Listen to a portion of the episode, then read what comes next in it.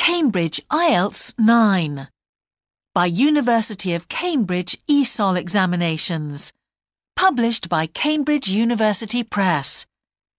This recording is copyright. CD 2 Test 3 You will hear a number of different recordings, and you will have to answer questions on what you hear.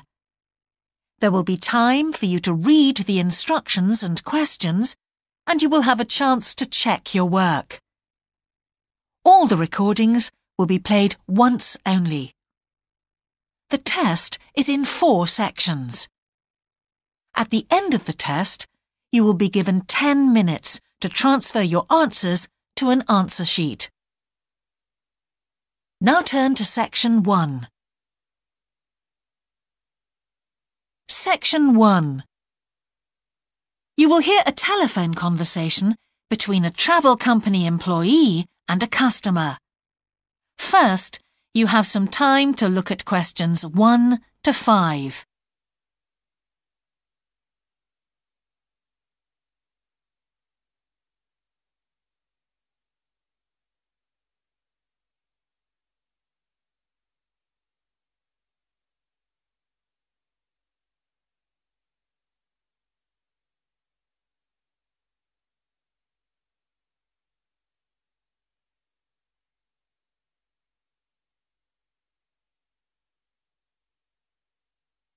You will see that there is an example that has been done for you.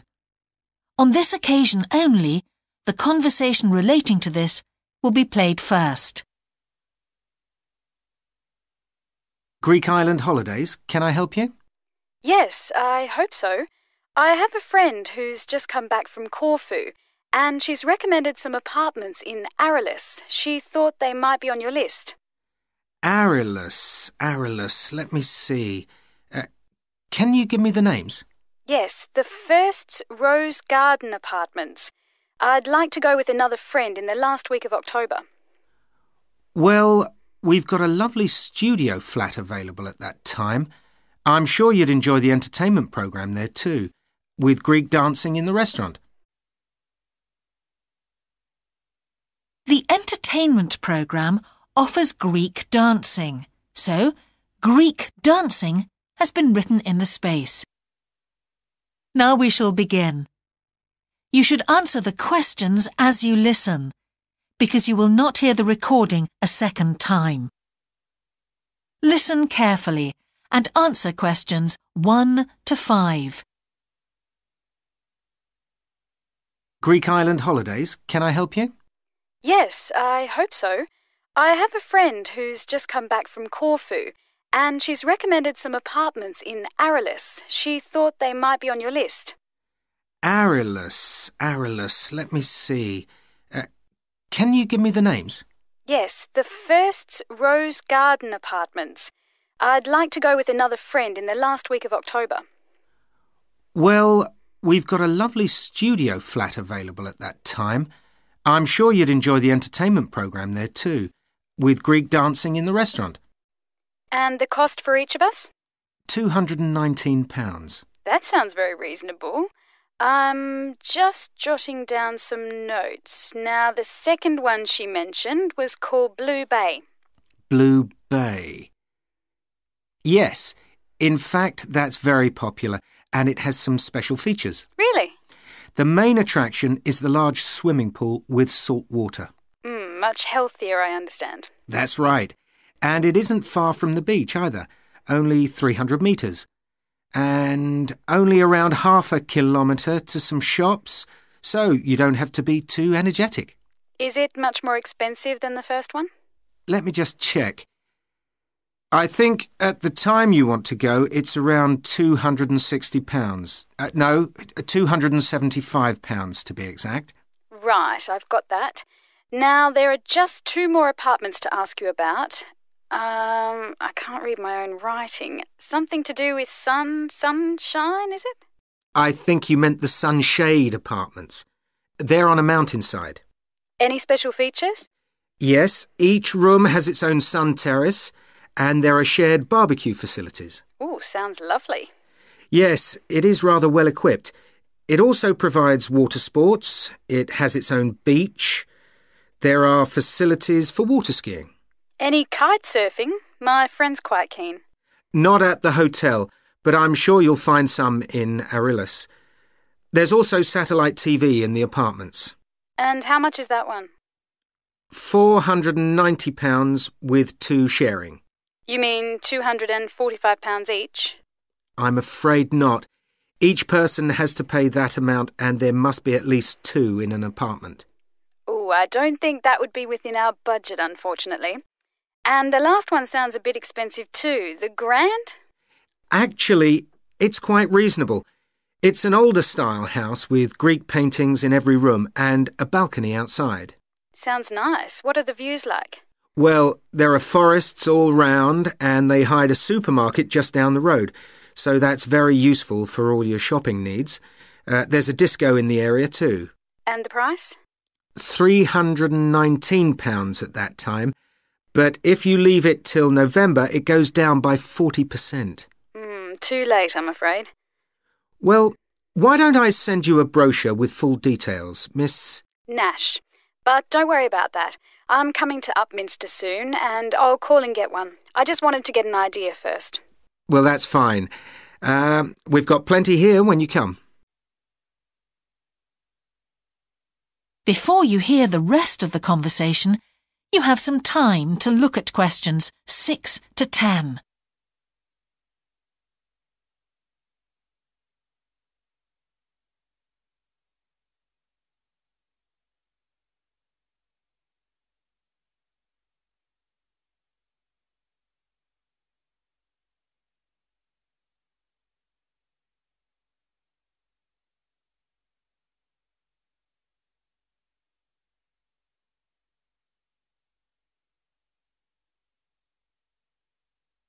Now listen and answer questions 6 to 10.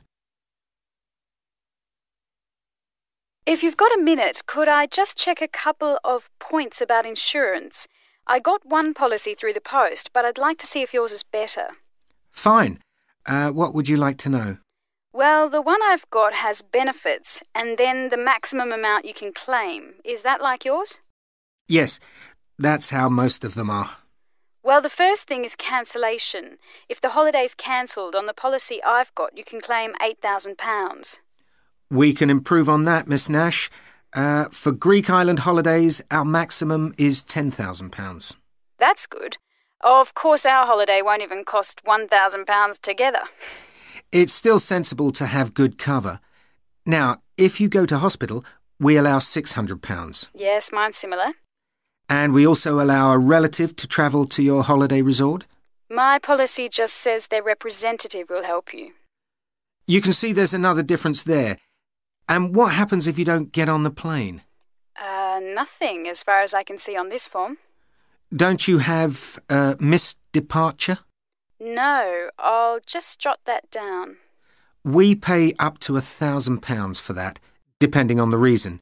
And we're particularly generous about loss of personal belongings, up to £3,000, but not more than £500 for a single item. Then I'd better not take my laptop. Not unless you insure it separately. OK, thanks very much for your time. You've really been helpful. Can I get back to you? Your name is. Ben Ludlow. That's L U D L O W. I'm the assistant manager here. I'll give you my number. It's 081 260 543 216. But didn't I phone 081 260 567 294? That's what I've got on the paper. That's the main switchboard. I've given you my direct line. Right. Thank you very much for your time. That is the end of section one. You now have half a minute to check your answers.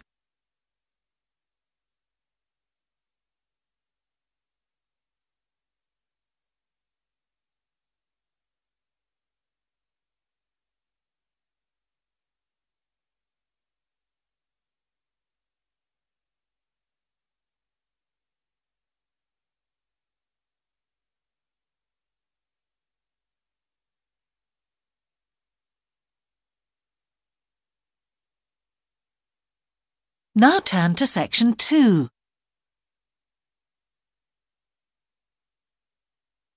Section 2. You will hear a talk on local radio about a children's theme park. First, you have some time to look at questions 11 to 13.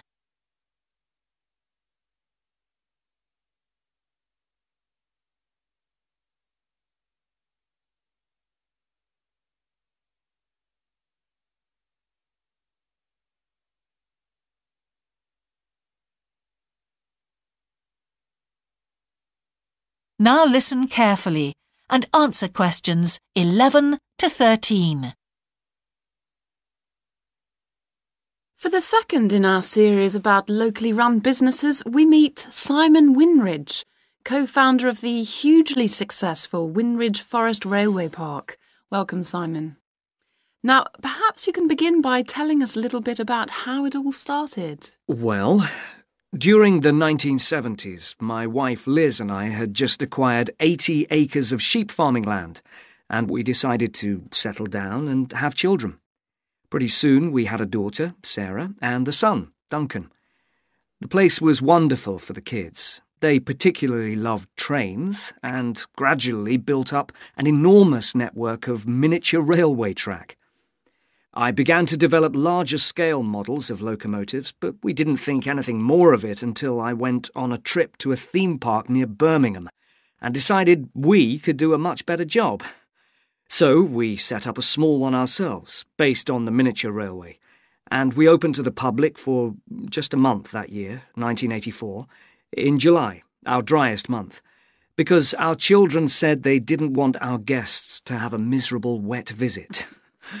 I dealt with park business, and Liz carried on with the farm work. It soon became clear that we were onto a winner. We began to extend the railway track and lay it among more interesting landscape by planting trees, which in turn attracted more wildlife, and by making cuttings through the rock. Uh, nowadays, we're open all year round, and we're pleased to say that Winridge is one of the most popular visitor attractions in the area, with 50,000 visitors a year. A million and a half people have been through our doors since we opened. Before you hear the rest of the talk, you have some time to look at questions 14 to 20.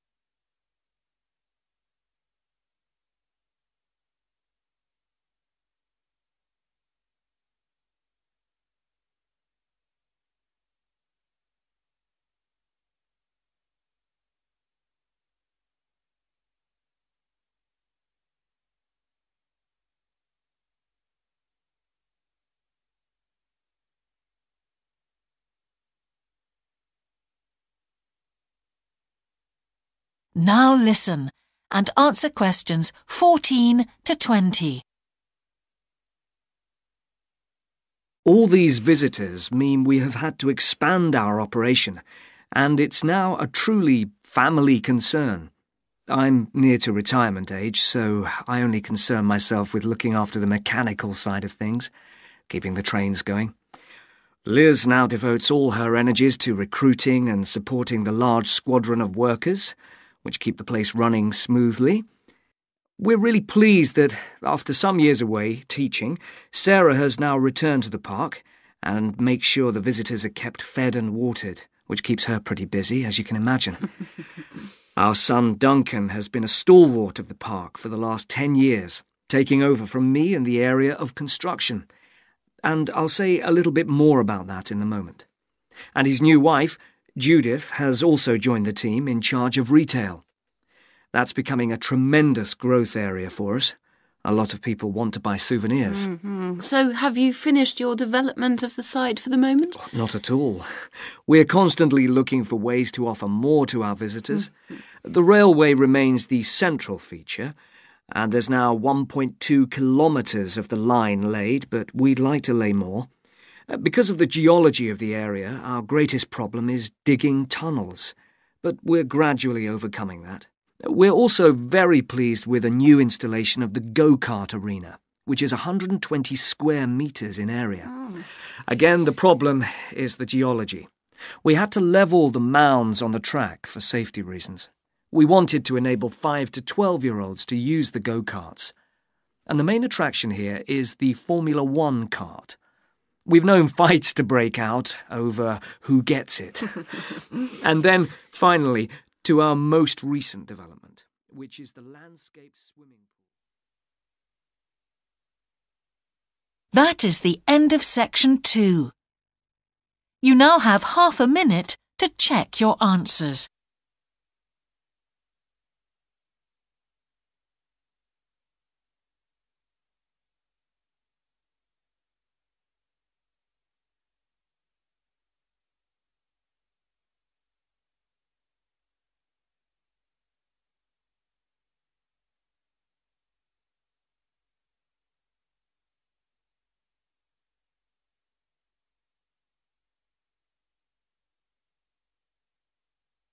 Now turn to section 3.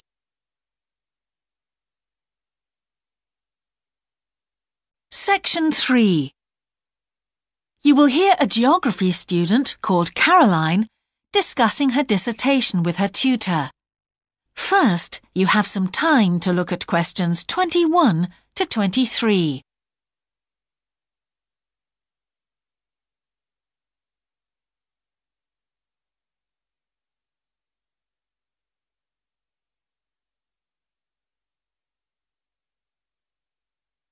Now listen carefully and answer questions 21 to 23. Ah, Caroline. Come on in, sit down. Thanks. So, how's the dissertation planning going? Well, Dr. Schulman, I'm still having a lot of trouble deciding on a title. Well, that's perfectly normal at this stage. And this is what your tutorials will help you to do. Right. What we'll do is jot down some points that might help you in your decision.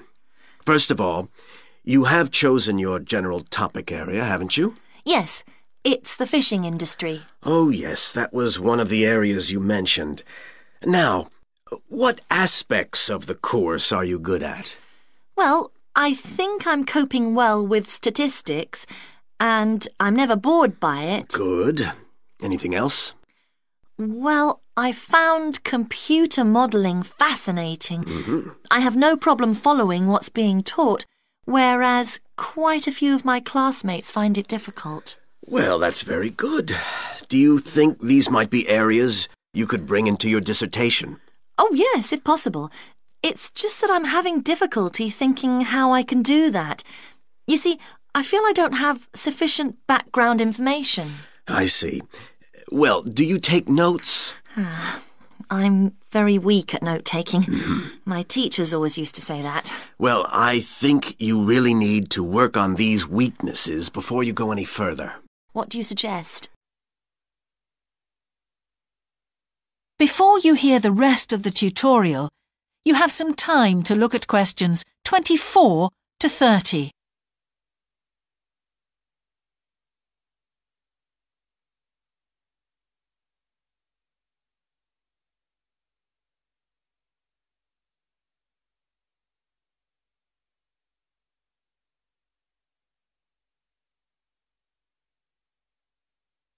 Now listen and answer questions 24 to 30.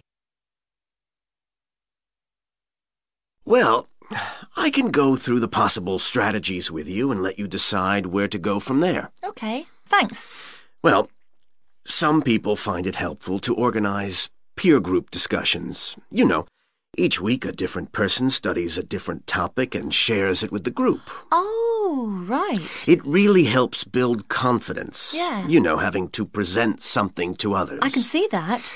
The drawback is that everyone in the group seems to share the same ideas. They keep being repeated in all the dissertations. Okay. You could also try a service called Student Support. Uh, It's designed to give you a structured program over a number of weeks to develop your skills. Sounds good. Yes, unfortunately, there are only a few places. Ah. But it's worth looking into. Yes, of course. I know I've got to work on my study skills. And then there are several study skills books you can consult. Right. They'll be a good source of reference. But the problem is, they are sometimes too general. Yes, that's what I've found. Other than that, uh, I would strongly advise quite simple ideas, uh, like using a card index. Well, yes, I've never done that before. Oh, it's simple, but it really works because you have to get points down in a small space. Another thing I always advise is don't just take your notes and forget about them. Read everything three times. That'll really fix them in your mind. Yes. I can see it'd take discipline, but. Well, if you establish good study skills at this stage, they'll be with you all your life. Oh, yes, I completely agree. It's just that I don't seem to be able to discipline myself. I need to talk things over. Hmm, well, uh, we'll be continuing these tutorials, of course. Uh, let's arrange next month's now. Let's see.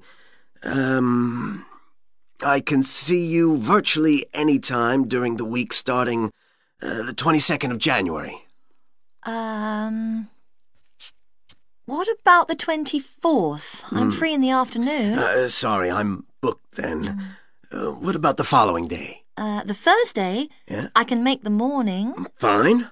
We'll go for the 25th then. That's great. Thanks. That is the end of section three. You now have half a minute to check your answers.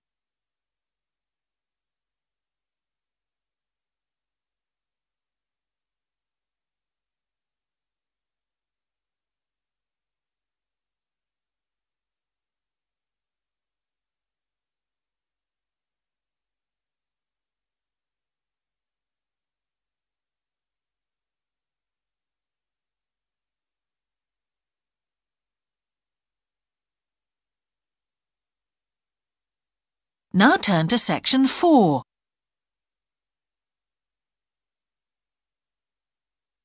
Section 4.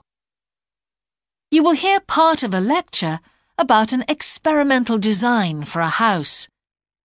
First, you have some time to look at questions 31 to 40.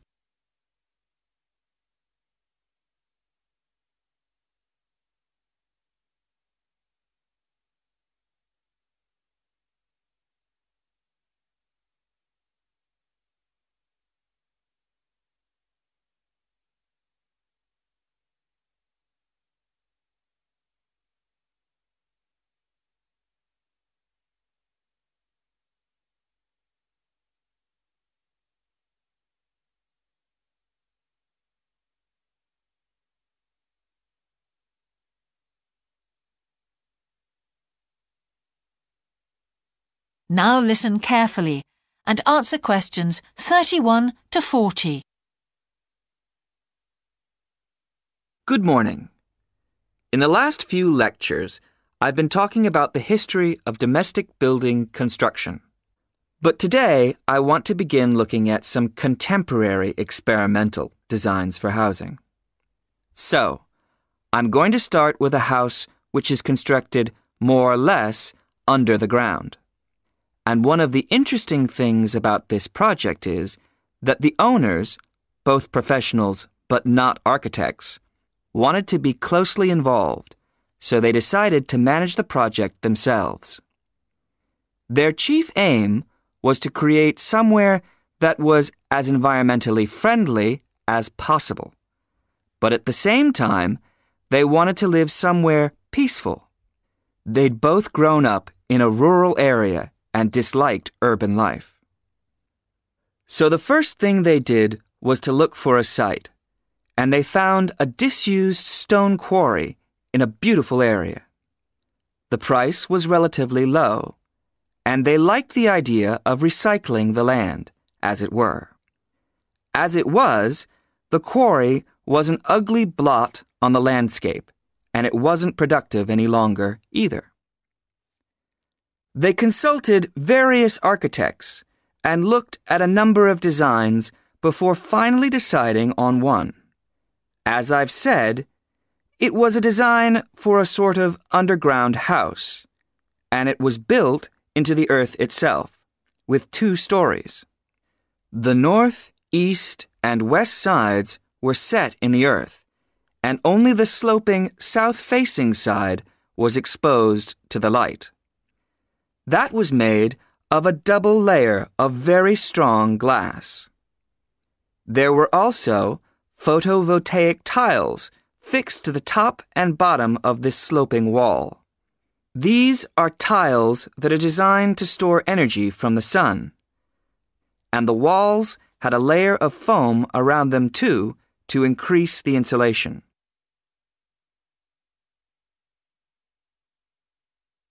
Now, what is of interest to us about this project is the features which make the building energy efficient. Sunlight floods in through the glass wall, and to maximize it, there are lots of mirrors and windows inside the house. That helps to spread the light around. So that's the first thing. Light is utilized as fully as possible. In addition, the special tiles on the outside convert energy from the sun and generate some of the house's electricity. In fact, and it is possible that in future the house may even generate an electricity surplus, and that the owners will be able to sell some to the national grid. As well as that, wherever possible, recycled materials have been used. For example, the floors are made of reclaimed wood, and the owners haven't bought a single item of new furniture. They just kept what they already had. And then there's the system for dealing with the waste produced in the house. This is dealt with organically. It's purified by being filtered through reed beds which have been planted for that purpose in the garden. So the occupants of the house won't pollute the land or use any damaging chemicals. It's true that the actual construction of the house was harmful to the environment, mainly because they had to use massive amounts of concrete, one of the biggest sources of carbon dioxide in manufacturing. And, as you know, this is very damaging to the environment. In total, the house construction has released 70 tons of carbon dioxide into the air. Now that's a frightening thought. However, once the initial debt has been cleared, and it's been calculated that this will only take 15 years, this underground house won't cost anything, environmentally, I mean, because Unlike ordinary houses, it is run in a way that is completely environmentally friendly. So, eco housing like this is likely to become much more. That is the end of section four. You now have half a minute to check your answers.